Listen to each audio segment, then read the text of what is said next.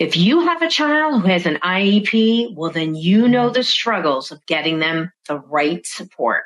And that's why you need to hear from Pete Wright from Wrightslaw.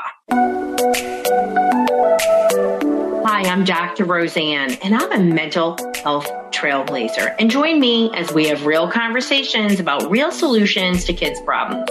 And today we're talking about IEP, what you need to know, and what are the common mistakes that parents make with the absolute leader in special education advocacy, Pete Wright from WrightsLaw.com. So let's dive in.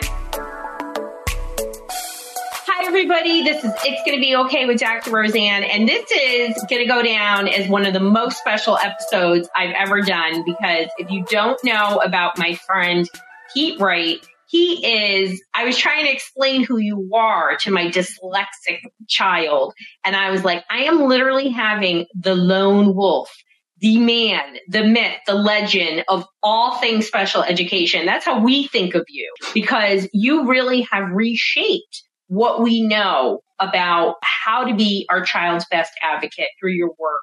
And, you know, for anybody who's has a child in special education, I learned about you, of course, from your amazing website, wrightslaw.com, but from emotions to advocacy is my first introduction to you. So we're going to be talking about the most common mistakes parents make in IEP meetings. This is a can't miss episode with my friend Pete Wright. And again, wrightslaw.com. If you don't have that bookmarked on your computer, go ahead and do that. And he just revised his book, Wrightslaw, Special Education Law. It's the third edition written by Pete and Pam, right? We can't forget your better half. Right. And you can go to wrightslaw.com and get that. That is where you buy that book.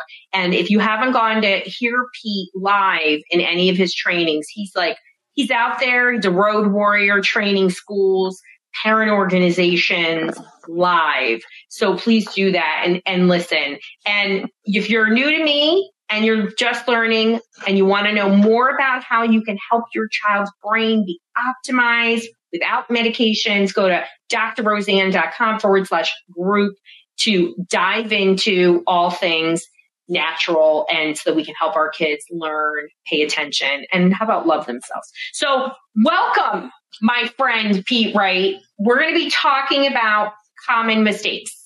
So, um, and you've been doing this a long time and really you literally have helped millions of people. So you have a special place in a lot of the hearts of moms and dads. Maybe not in every educator's, but maybe not, maybe not.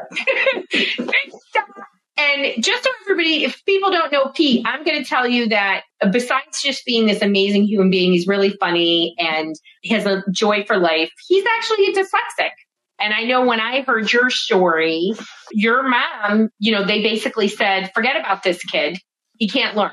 DC Public Schools told my, my parents back in kindergarten that I was uneducable, mentally retarded, emotionally disturbed, and really not much could be done about it.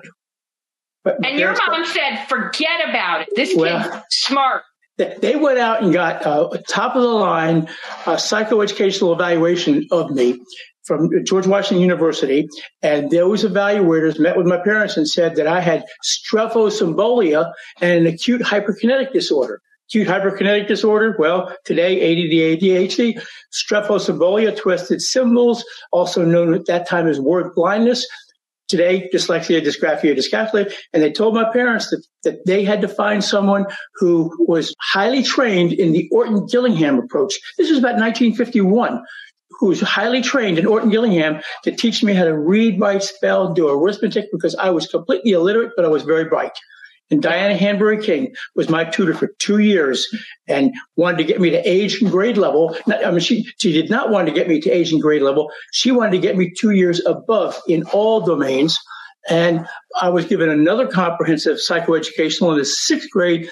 And in all domains, I was, I scored at the eighth grade level or higher than that. So I am your adult dyslexic that is the product of intense early intervention from two individuals, Diana Hanbury King and Roger Saunders, who turned out to be basically world famous and the, the best in, in, the history of the Orton Gillingham approach that was in began in, in the mid 1930s and is, is out there today, changing lives for kids with dyslexia. And you know what's so powerful about that story, you know, being a, a mom of two special needs kids, like you know, and you are too, right? You have a dyslexic child too, correct? Uh, both my boys were, were identified as having LD, uh, had their issues, and both of them are very, very successful attorneys. And one, good human one, one had an IEP for six months, and I yanked him out of it because it was garbage.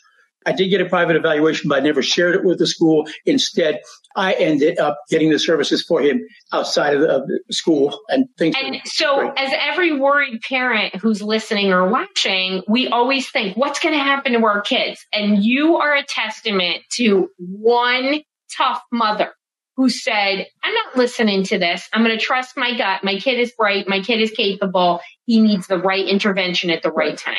And I think that's so important. I, I say that all the time. You know, just because your kid has an IEP doesn't mean it's the right IEP and it's giving your child what they need. And so in this conversation, right, I want to talk about what are common mistakes parents make in IEP meetings, which are, we have a long list of them, but we're going to dive into a few so that people get an get some value because it's very overwhelming. It's scary. When I used to do psychoed neuropsych testing, I would prepare people for version A of the meeting, version B, and version C. Basically, it was like all the war plans laid out. And I don't mean war plans, like you just had to know it's either going to go right, it's going to go real wrong, or somewhere in between. And the parents were like, do we really need this kind of preparation? I was like, this is like really important. And every parent was grateful that we did.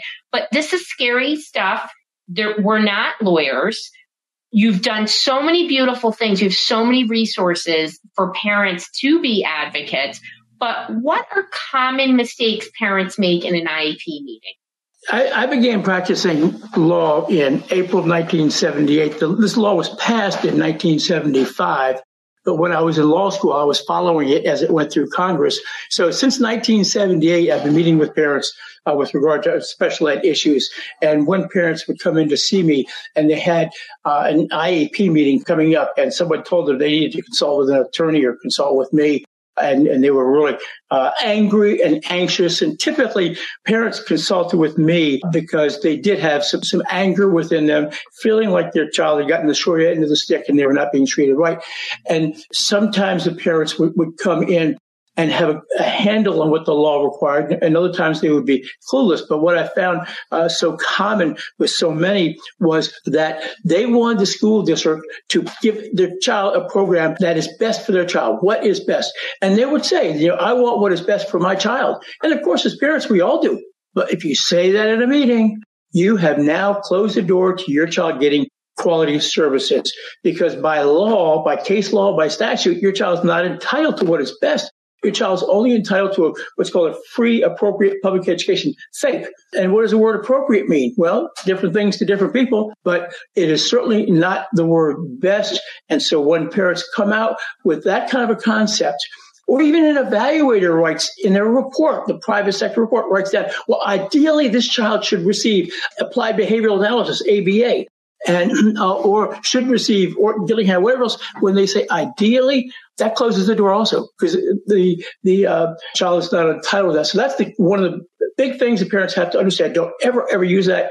When parents would use that in a meeting with me in my office. And when I met with parents, it was across a, a conference room table. I didn't sit behind a desk. We were at a table because we had papers screwed up. We're meeting with me, talking, and then they would say, "I just, uh, I, I, just want what's best." As soon as they did, that, I "Stop! I put my hand up, right? I'd reach my hand across the, the table and right to almost to their face. I wanted to create a, a visceral gut reaction to that word best.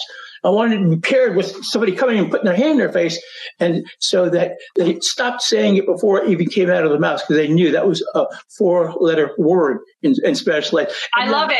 It's a four-letter word. Best is a four-letter word. If you want to get quality services for your child, that's a four-letter word. Don't ever use that. And then, talk about for people that don't understand what FAPE is, free and appropriate education? You know, I always put that in my reports, and I would educate my parents to throw that out in a meeting because that usually make people kind of rustle, get a little nervous, like they know too much. Talk about what FAPE is and why it's so important, because really what you're saying is when we say the words best we're saying that we're holding this bar so high when really the law says it's free and appropriate education, which is different. Explain what that means so parents can understand that. Hmm.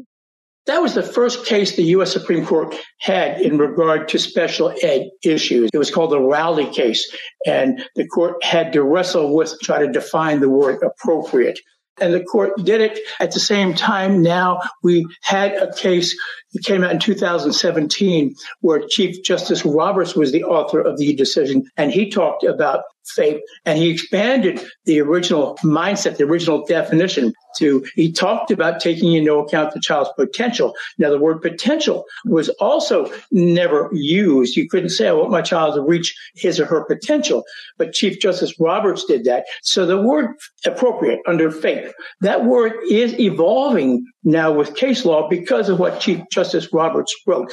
To understand what, what it means, you have to go back to the purpose of the law. And this is in, in the United States Code, Title 20 USC 1400, subsection D. And it says basically to prepare the child for further education, employment, and independent living. That's the purpose of this special ed law to help the child become economically self-sufficient. So those are the key concepts. So what does FAPE mean for my child? Well, it depends upon what is the nature of my child's disability. Does my child have a significant expressive speech disorder?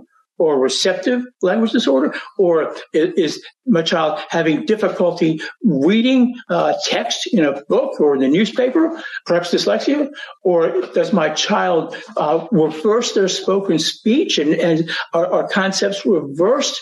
And when they write something, do they reverse the letters B, D, P, and Q? Was and saw? Uh, when they are reading something or with dyscalculia. Uh, do we have issues with adding, subtracting, multiplying, and dividing? Dysgraphia, graphomotor, written language. And if a kid has, has a combination, has some graphomotor issues and some dyscalculia issues, try to watch that child do a long division problem with three numbers divided into six numbers and have them write that out and watch how everything flows sideways all over the place and jammed in. Uh, boom, right away. That to me is, is a marker. So, so the word appropriate, then what is going on with the kid? What is it? What, where's the, the deficit? What's tripping the kid up? That's what that I've got to know uh, when I got involved in the case, I had to have a really good understanding. Now, the parents would come in and tell me it's this and it's that, but I went to the test scores, to the data. I wanted to see what the standardized educational achievement test uh, score showed. Also, I wanted to see what the IQ test showed in terms of processing issues so that I could have a good handle because many times parents were going after the wrong thing. And if they got what they were going after, that would have slowed down the kids' ability to get quality services. And, and I can give you a, uh, an example. Well, and that's, oh, and let's recap that because that's really important. Like, you know, an IEP, the I stands for individualized, and that means, you know, we all are unique and the kids are unique. So one kid with ADHD isn't going to look like another kid with ADHD. One dyslexic isn't going to look exactly like the other dyslexic. And depending on their assets and deficits, right, their strengths and, and needs, right, that's what we have to really look at their unique needs. And I right. think one of the things, as you're talking about appropriate, it's what do we need to remediate, right? What, what accommodations need to be put in place as well? And then what happens in a lot of meetings is they come at you, Pete, and they say, well, here's the program. Before you even talk about those individual needs, sometimes they say this is what's best before we've even reviewed the data, right? And I think right. parents don't know what that power is because FAPE is a two-way street. And I love that you say, you know, never saying what is best is a mistake. It's a four letter word. I'm going to remember that. That's, that's true because parents have to understand what's appropriate for their child and also know that what is given to you on the lunch menu there might be another menu that you just don't know about, right? We have to talk about the needs before we design the program. That's right. Absolutely. That's the whole issue. The educational needs. And, and, and in the law, it talks about having to do an evaluation of a child. And as a part of the evaluation, its, its purpose is, is twofold. One, to determine if a child is or is not eligible for an IEP. In other words, does the child have a disability that adversely affects educational performance such that the child needs special education and related services? Because having a disability doesn't mean you're eligible for an IEP. You might be right. uh, entitled to protections under 504, 504 plan, but that's different. The other part of the statute in the evaluation statute, it talks about not just determining eligibility, but to determine the child's educational needs for purposes of preparation of the IEP. And that's the key. What exactly this child has uh, is really slow in reading. All right. So he has a reading disability. Okay. Well, now wait a minute. Break it down. Is it reading silent reading? If the child reads a passage, a, a long, uh, lengthy, detailed uh, passage of text and understands everything and, and gets a really high score on the content, uh, then there's not necessarily a silent reading disability, but have the child read it out loud. Boom, falls down and then stumbles and and uh, all kinds of issues and, and, emotional over if the kid's bright emotional overlay kicks in the kid feels dumb and stupid of course. And, and, so on. So you know it's, it's not you can't simplify it. Well he's got a problem with reading. Or he's got a problem with math or written language or he's got a problem with expressive speech or has orthopedic impairment whatever else it might be. You got to break it down. Break it way yeah. down into and that's what the data does right? The data yes. is so powerful. Yes. i mean i love data. That's my love language. But it should be parents and they don't always know what it is. So I know that you feel that there are other mistakes that parents make. What's another common mistake that really interferes with kids getting free and appropriate services? Really? Well, right up there with uh, asking uh, or pushing for what's best. The other one is parents getting a bit of an understanding of the law, recognizing what the school is doing is not within the law. It's outside the law. It borderline is, is illegal. They're violating the law or whatever else. And parent goes in and says, I know the law. This is what it says. This is what you're supposed to be doing. And parents come in and push the law and assert it. That is just about uh, as damaging as the, using the word best. Because once that happens, parents, uh, not parents, school officials' arms will cross They'll lean back in the table. The walls will go up and everything your parent says is not heard. They will stop hearing anything. Uh, instead, they're thinking about, oh my gosh, oh my gosh, we need to contact the school board attorney and just give them a heads up. Uh, here, a parent is talking about the law and, and so all the wagons are going to get in a circle and you're going to lose it. Even if you have them dead to rights and it's black and white, it's, there's no, no wiggle room about it. You got them cold. Still, you go in and do that, you close the door to getting quality services. Common mistake, pushing the law too hard, yes. right? I, I don't know what else to say it, but Pete, what do you do when it's like, I'm sure parents are like, oh my gosh, what is he talking about? Right. What do they do? Because let's, let's face it, whether in, in, in unintentionally or in, I've been in situations absolutely it's intentional because we FERPA'd and we found lots of emails that it right. was intentional. But what happens when people violate the law and, and a child is really struggling?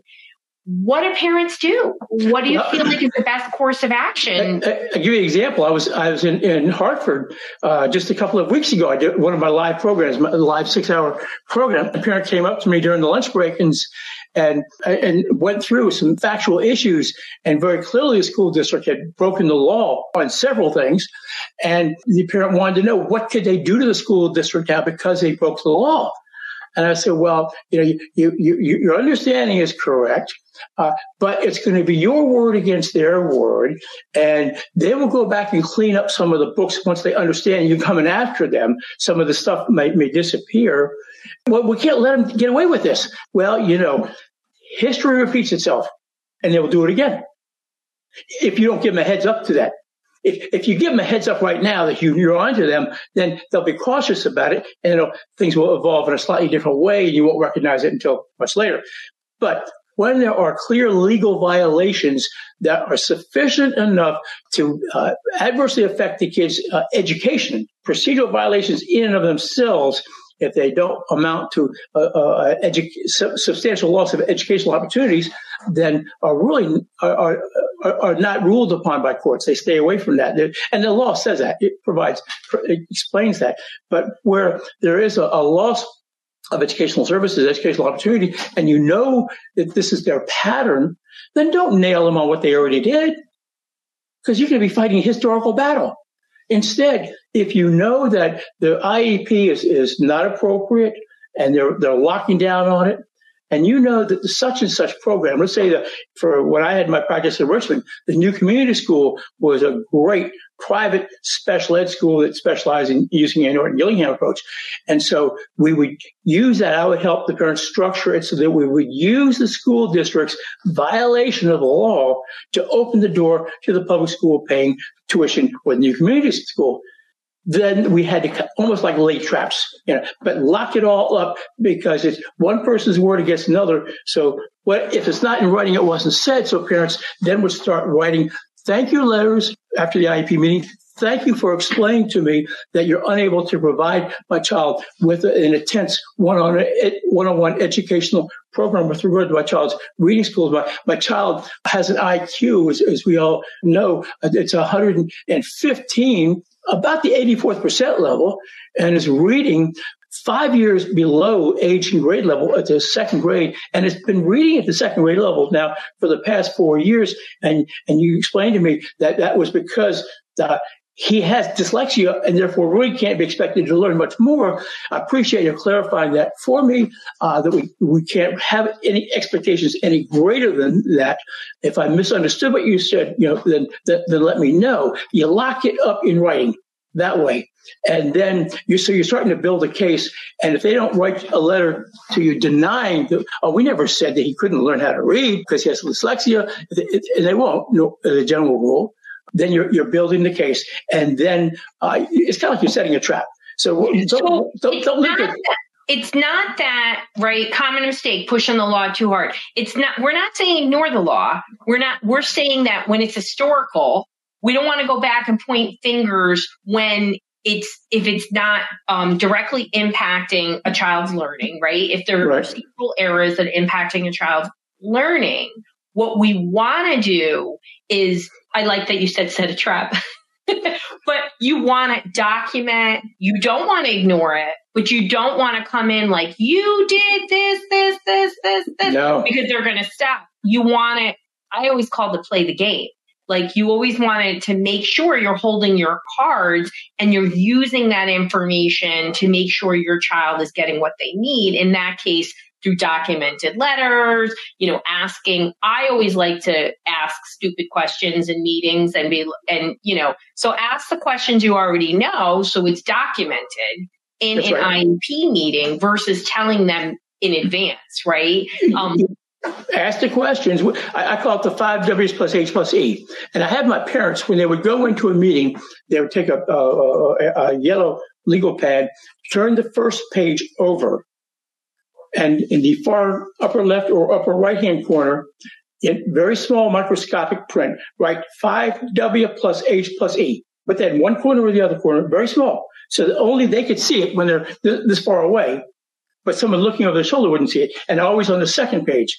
And when they had to get, develop a habit pattern, whenever they got up from the meeting, if there was a break, always turn the front page back so somebody couldn't go skimming through their notes if they were they forgot. But the five W's plus H plus E, when someone makes a statement and they know that what the person is saying is is is really uh, beyond what is is in the law, who, why, what, when, where, how, and explain. Ask questions starting with one of those seven words. And when a parent is put on the spot, I tell them, stop. Don't answer the question. Stop. Think five W's plus H plus E. You're asked a question, you're put on a spot, and you think, why is my answer to that important right now when what we're concerned about is, and then as they start to answer, then you come up with another one real quick, much like your interviewers do on television. Question, question, bang, bang. You know, before you they even answered the first one, you hit them with a second one. And and, and when, when is this is going to happen? In other words, you but by going that, you're shifting the focus away from whatever they want to get out of you, put it back to them. But you do it in a way that doesn't polarize.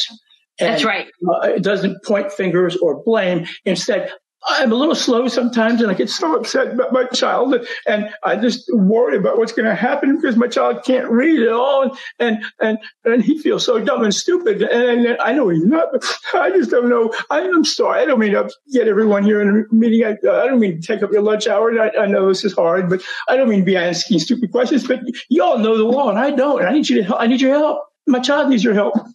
Hard to get a little, a little emotions, which is pretty easy, is a good idea in my office with my parents, I had several little things that I did with parents after I, they were comfortable with me, and and let's assume that that uh, we were either going to be going to trial litigation or there's going to be a, a, heated IEP meeting coming down the road in, in a few weeks. One of the things I, I did with my parents, I got to know them well, and I knew their their soft points. I would hit them with some questions. I'd say, well, let's go ahead and pretend like you're on the stand, you're uh, you're being examined by the school board training. And I would ask them questions and I would hit them hard and I hit them below the belt with my questions and they would stiffen up. And like, I can't believe he asked me that. And, but they would then start to cry. And when they started to do that, they would take their hands and, and start to wipe. Uh, put your hands down. They would look at me funny like, and, and so now we continue on and then they would take their, and put your hands down. I want you to let the tears build, roll, and drip it'll roll and drip. And when my parents got to the point where I was hitting them hard and the tears did bill, roll and drip and they did not wipe them away, that absolutely impacts everybody else in the room.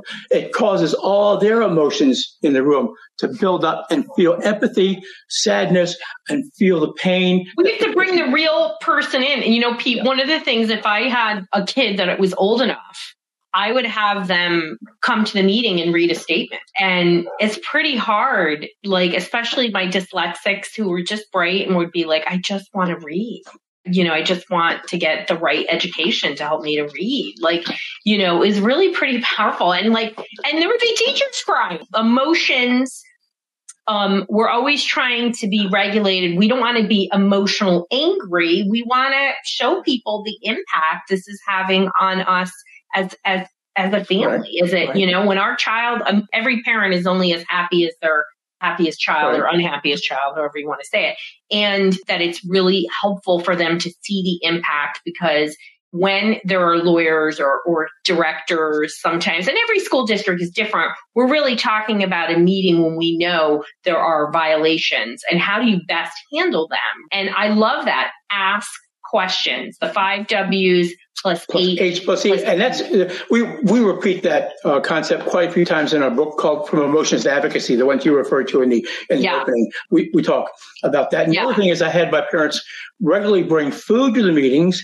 And also I told my parents, you're going to change your personality. They view you as the, the mother from hell who is the, is the warrior bear mama. Instead, new personality will be emerged personality of Mrs. Manners with Peter Falk, Columbo, always asking questions, and every so often a little angelic touch of Mother Teresa.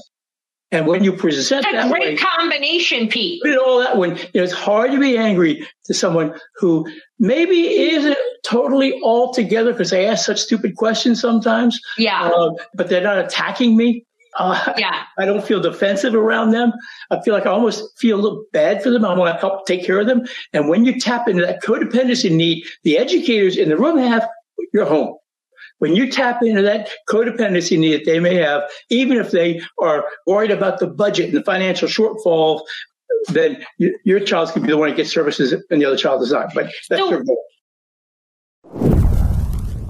Hey, parents, looking to turn those stressful days into moments of calm focus? Well, that's exactly why I created Neurotastic Multimag Brain Formula. It's the brain booster that helps kids and parents stay centered and sharp. It's not magic, it's science, and it's just a spoonful away. Bring the balance with Neurotastic. Go to drroseann.com forward slash magnesium to get special subscribe and save discounts with, of course, amazing gifts. drroseann.com forward slash magnesium. So, Pete, parents are there, they're in the meeting, there's procedural violations, their kid is not getting a free and appropriate education, uh, they're, they're not educationally progressing, they're behind, it's documented, and you know, they're asking the questions, they're getting it all documented. You know, now we have Zoom meetings or you're getting it on tape. Always ask in advance, give them at least 48 hours, tell them you want it recorded. I always feel like that's courtesy. Please do that in writing. Do everything in writing, people. I don't care what it is. You have a phone call, do a recap in writing. If it wasn't um, not in writing, it was never said. 100%. Right. Yep. You know, and keep your own documentation, your yeah, own absolutely. Journal. Yeah, absolutely. I, I carry my book wherever I go. It has dates on it and I just have the same book and I always carry my book and it's in my bag and I write all my stuff in there. So they go there. Ideally, this is, you know, you're getting an educational advocate, you're getting an attorney, or maybe you're not. You should always bring somebody with you. Bring a friend. Bring somebody that is there to help you and even taking their own notes. You come out of that meeting you got all the data, you got all the information. They, you still are not getting an IEP that's going to help your child learn. And we're saying we don't want to have, you know, too much of the law. They're using too much of the law. We're coming in hot. Where do they go from there, Pete? Like, not everybody can afford an attorney. Not everybody can afford an advocate, even though in most states, um, you can have access, might be on a wait list. There might be free educational advocates. What do people do? The, the, the issue so often is the parent doesn't have a good handle on the test scores and the subtest scores on both the educational achievement testing and the IQ testing. So when when parents uh, have been down the road and uh, with the school district and feeling like things are not going anywhere, if they have not already done this, they have to go back and do it again go back through the test scores, both the standard scores, index scores, subtest scores. And I would go back to the very, very first testing that uh, was used to determine a child was eligible for special ed services. Find the tests that are critical to educational achievement, reading, writing, arithmetic, and spelling are the ones I'm always most interested in. Log in the scores, both what the actual scores were, and then convert them over to percentile ranks where it is and do that all the way through the present. And when a parent has done that, they see, is the kid going up?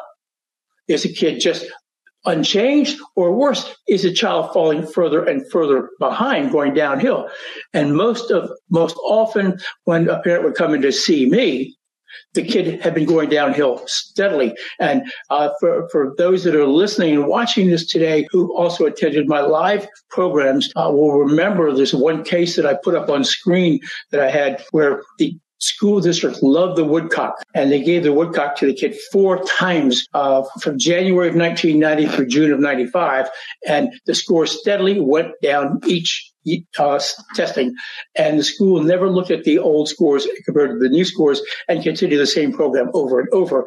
And uh, the evidence was right there in front of it. And the, and the position I took with the hearing officer was, Your Honor, their program damaged the child.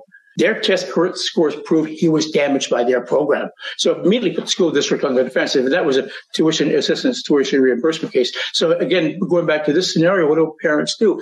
Have a parent go through the testing again, refresh their memory, log it all in, see what the pattern is, where the slide is, and where the issues are that are, have been got, gotten worse, that are, that are most problematic. And then I would see parents having difficulty getting anywhere with the school district at that point. We'll make that assumption. Then I would see about getting a private sector evaluation, from someone who's skilled in that particular area, because then parent knows what area to look at. You know, is it uh, educational achievement in terms of reading skills, or is it expressive speech? What is or is it a phonological problem? You know, like, absolutely. Yes. Yeah. And so breaking down and then finding out, and usually the in, in the community, the various dis- different disability organizations, particularly the people who are the president and the assistant and, and, and who founded it will know who in that community who does really good evaluations, who to stay away from, and targeting particular skills. And if there's even a private special ed school in, in the community, they may well have a sense as to who, who to go to. So you want to find someone that really knows their stuff and have that person do a workup. That's less expensive than hiring a lawyer. And that gives you the evidence. It's, it's kind of like you're going to go on a weight loss program. And to do that, if you really, really are serious about it, you'll get your weight or regular interviews, whether it's daily or, or twice a week or, or weekly, but you're going to have a regular log of your weight. And if you're really serious about it, you'll keep a regular log of your cal- calories, your daily intake too. Yeah. But that's, so that's uh, analyze the data and just so parents know, particularly when we, you know, so many kids are in special education because of reading problems. So I talk a lot about reading problems, but they can be there for autism. They can be there for social skills. They can be there for uh, attention issues. There's a whole emotional issues, whatever it is. But when it comes to data, you know, one of the things that I think people don't realize exactly what you said, when you get a report, it almost never includes previous testing. You can right. take, you know, an Excel spreadsheet, a Google sheet. You can do this yourself. You don't need anybody else to do it. Take all their testing and plot it out. And yes. the thing that you also need to know is not just what your child is doing, whether it's standardized testing or school testing, you need to find out what are the other kids doing? What are they supposed to be doing? So your child could be making progress, but not at a trajectory that's going to keep them uh, up to par with their peers. So many times my experience as a former independent evaluator, please don't call me for an eval, I'm not doing it. And it's been like five years now.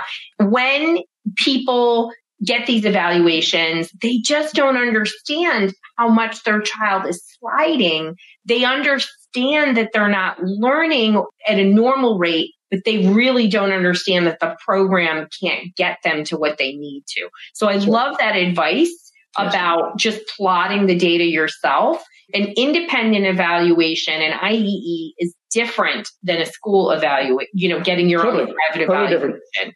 Totally yeah. Different.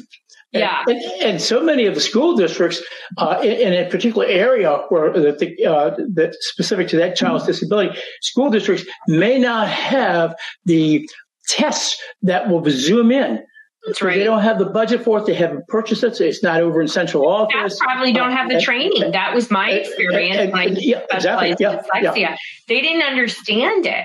You're not even checking for the English language combinations. Right, How can you say your program is working or not? Like you're not evaluating whether your program is working. You're only using like general measures, sort of like blood pressure. Your blood pressure is off. You don't know what's wrong you have to do a deeper look as to why your blood pressure is is high. So, yeah. you know, a lot of times that's an aha moment. I love talking about testing and I think that it is people don't realize all the forms of data, right? So we have standardized testing, we have school-based testing, you have your notes, you have anecdotal things. You have, um, I used to put in samples of kids writing, anything that I could get that could, you know, quantify it in some way, in some visual way. These are all data points that help you versus you saying X, Y, and Z. Even to, to do, I've had um, parents take, measure how long it took a child to do their homework and just to understand, okay, this is what they could do and this is why they were having a hard time. Maybe it's an attention problem. Maybe it's they don't understand it. So data can be varied and it's your friend. You don't have to just rely on the school's data. I think that's one of the no. biggest mistakes I see parents make. If, right? if, if a kid has a disability in this unique area and they don't have the ability to serve the child for this unique area, then they may never evaluate the child for that unique area because they can't do anything about it. So there's no test data on that. And that's why you, you I, I would want to go private. And, and, yeah. and then when we got to private, I would have my private evaluators who issued the report go to the IEP meetings. I did not, as an attorney, I rarely went to IEP meetings. When I did, I knew then that meant the school board attorney was going to go and the case was just going to go up, up, up. We really wanted to get worked out without having it to go up, up, up. So I stayed away, but I trained my parent on how to handle the meeting and, and what to do, what not to do, and, and to pay attention to the body language of everybody in the room. But I would have my evaluator go, and my evaluator would typically fight me on it. No, I don't want to go. I'm going to have to charge the parents X number of dollars to do it. and they won't listen to me anyway. It'll be a waste of time. I, I would tell my evaluator that you are not going to go and present your dissertation. It's not like a dissertation defense at all. You are a salesperson. You are in marketing and sales now, and you are going to sell the people in that room why your testing nailed it. And what the results of that testing show that this is what is, and this is the issue, and this is what needs to be done. And you're going to help them understand why and help them become convinced this is what the kid needs because you're in sales and marketing, not defending an approach. And most always my private evaluator would argue with me about going. And but, well, it's but, a really uncomfortable thing. I mean, when I used oh, to go yeah. Pete, I would go in and say, "Did everybody read my evaluation?" And they almost everybody would say yes. Yeah, say yes, but they didn't. and so then I would say, well, then I don't need to go over it in detail. So we, you know, George has this, this, and this, and I, the data substantiates it as well as your data substantiate it. So this is what I recommend. You know, I wouldn't even do that. I'd, I'd start asking questions, questions, questions. And then I'd be like, wow, I'm so glad we're in agreement that he needs five W's plus H plus C, huh? so, and, and, and uh, always the attorney and I, we'd always pretend, like if there was an attorney and advocate, we'd pretend like we don't know each other either. So yes, we went on vacations together. You just have to get, people are so afraid, but you're right. You do have to sell it and it's hard and parents can do this too. I want parents to be empowered by this. So here's what I want to say. I know everybody's loving this conversation and we're going to continue this conversation. And if you want to hear more of this conversation, you've got to join our ComBrain community to hear more because we're going to keep going and Pete is going to talk about a lot more of the common mistakes make so that one, you can prevent your kid from suffering another day. And two, it's a lot less expensive than hiring an attorney. And Pete's books dive into all of the ways that you can be your child's best advocate. I can't recommend it more. I don't think I ever wrote a report that didn't say go on to wrightslaw.com. It was that important. It was that empowering. I never had a parent who didn't use it. If you want to hear more of this conversation, and we're going to dive into many more reasons why children do not get the appropriate education, free and appropriate education that they need, go to Dr. Roseann forward slash community. It's going to be in the show notes. If you're watching us, it's there and join us further. If you've been enjoying us and you're stopping here, please know that Pete Wright is a trailblazer. Go to wrightslaw.com. He's amazing and you won't regret it because this is what your child needs. And unfortunately, in today's times, children are in crisis, in mental health crisis, and it is spread thin the resources. But that doesn't mean because resources are spread thin that your child should be denied a free and appropriate education. I can't say that enough. It's a matter of understanding what your child needs and the data really can help and join us for this continued conversation. And we'll talk way more about ways to not just empower you, but really give you the resources that you need to help your child thrive. Parenting is hard and there are so many ups and downs. And I think today you got to hear about many ways you can support your child's education. And I hope Pete left you feeling inspired and empowered and you kicking that fear to the curb. So just know that no matter what's going on with your child and your family, it's going to be okay when you take that step towards getting your child the right educational support.